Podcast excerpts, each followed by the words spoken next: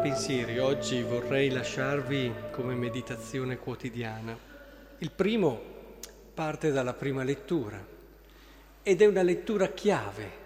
Se vogliamo capire come è fatto Dio, non possiamo trascurare questa lettura che ci permette di entrare nel suo cuore. Sapete il contesto, avete ascoltato anche ieri la parte precedente. A Salonne il figlio di Davide si è ribellato, eh, ha costituito un gruppo e, Davide già ieri era addolorato, dice figlio, mio figlio si è rivoltato contro di me ed era tristissimo.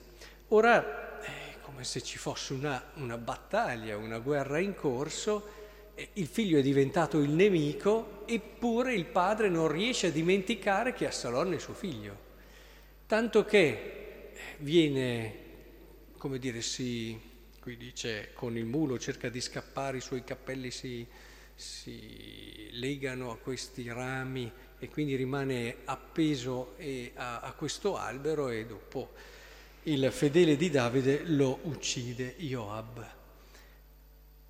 Arrivata la notizia tutti pensano che Davide sia contento perché hanno ucciso il nemico e invece per lui hanno ucciso il figlio, perché un figlio è un figlio. E e quindi è addolorato, cioè è una cosa che capovolge un po' la logica normale. Tutti dovrebbero essere contenti, ma Davide non ce la fa ad essere contento. Ecco, noi che siamo così bravi a giudicare, no? a dare i criteri della giustizia, ciò che è giusto, ciò che è sbagliato, eccetera, dinanzi ad una lettura così facciamo fatica, se invece però ci caliamo nella logica della paternità del padre, della della carne della mia carne, sangue del mio sangue. Ecco allora che forse cominciamo a entrare un po' nella logica di Dio, perché ci sono, eh, dovete prendere questo brano di Vangelo per cercare di capire ad esempio quello di, di quegli operai assunti ad orari diversi, no? E dà a tutti un denaro. Mm? Se fate a volte fatica a capire quello lì, tornate qui, leggete questo brano, allora forse capite meglio. Se fate fatica, anche se questo in un'onda più sentimentale lo si capisce di più, a comprendere la pecorella smarrita, tornate qui. Eh, ma tutti quei brani di Vangelo dove lo stesso anche atteggiamento che ha avuto con la peccatrice Gesù, tutti quei brani di Vangelo dove facciamo fatica perché il nostro senso di giustizia eh, ci impone di dire è così, è così, Ecco, è molto importante che torniamo qui e vediamo questo padre addolorato perché ha perso un figlio. Anche se era un nemico, anche se cercava di ucciderlo, era sempre suo figlio. Se ci troviamo dinanzi agli scenari del mondo, dove ci sono assassini, dove ci sono criminali, dove ci sono persone, e non riusciamo a capire come mai Dio non li fa morire subito, farebbero meno male, no?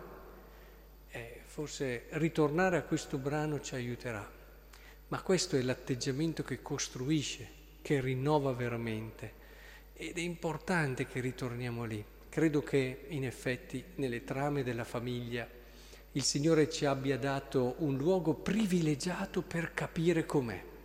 E guai se attentiamo alla famiglia, guai se in un qualche modo eh, operiamo perché la famiglia perda tutto il suo senso e valore grande. E così solamente invece una pennellata sul Vangelo, questi toccavano tutti Gesù, ma solo questa donna ha avuto ciò che desiderava. Quando noi veniamo a messa, siamo un po' come quella popolazione, quella gente che era attorno a Gesù. Lo tocchiamo tutti Gesù, eh, però porta a casa la conversione, solamente chi lo tocca con fede. E faremo tutti magari la comunione, o, ma è tutta l'Eucarestia poi il toccare Cristo, non è solo il ricevere l'Eucarestia e la comunione. Però chiediamocelo, chi è che porta davvero a casa la cosa che conta? Chi lo fa con fede? Quante volte siamo venuti e abbiamo fatto come la, la folla? Magari tutta la vita stiamo facendo come la folla, ci siamo, ci entusiasmiamo, ci crediamo come ci crede la folla. Ecco, questa donna invece, ecco, chiediamocelo come viviamo le Eucaristie e come davvero per noi è importante questo momento, tanto da lasciare anche tante altre cose pur di viverlo con questa profondità.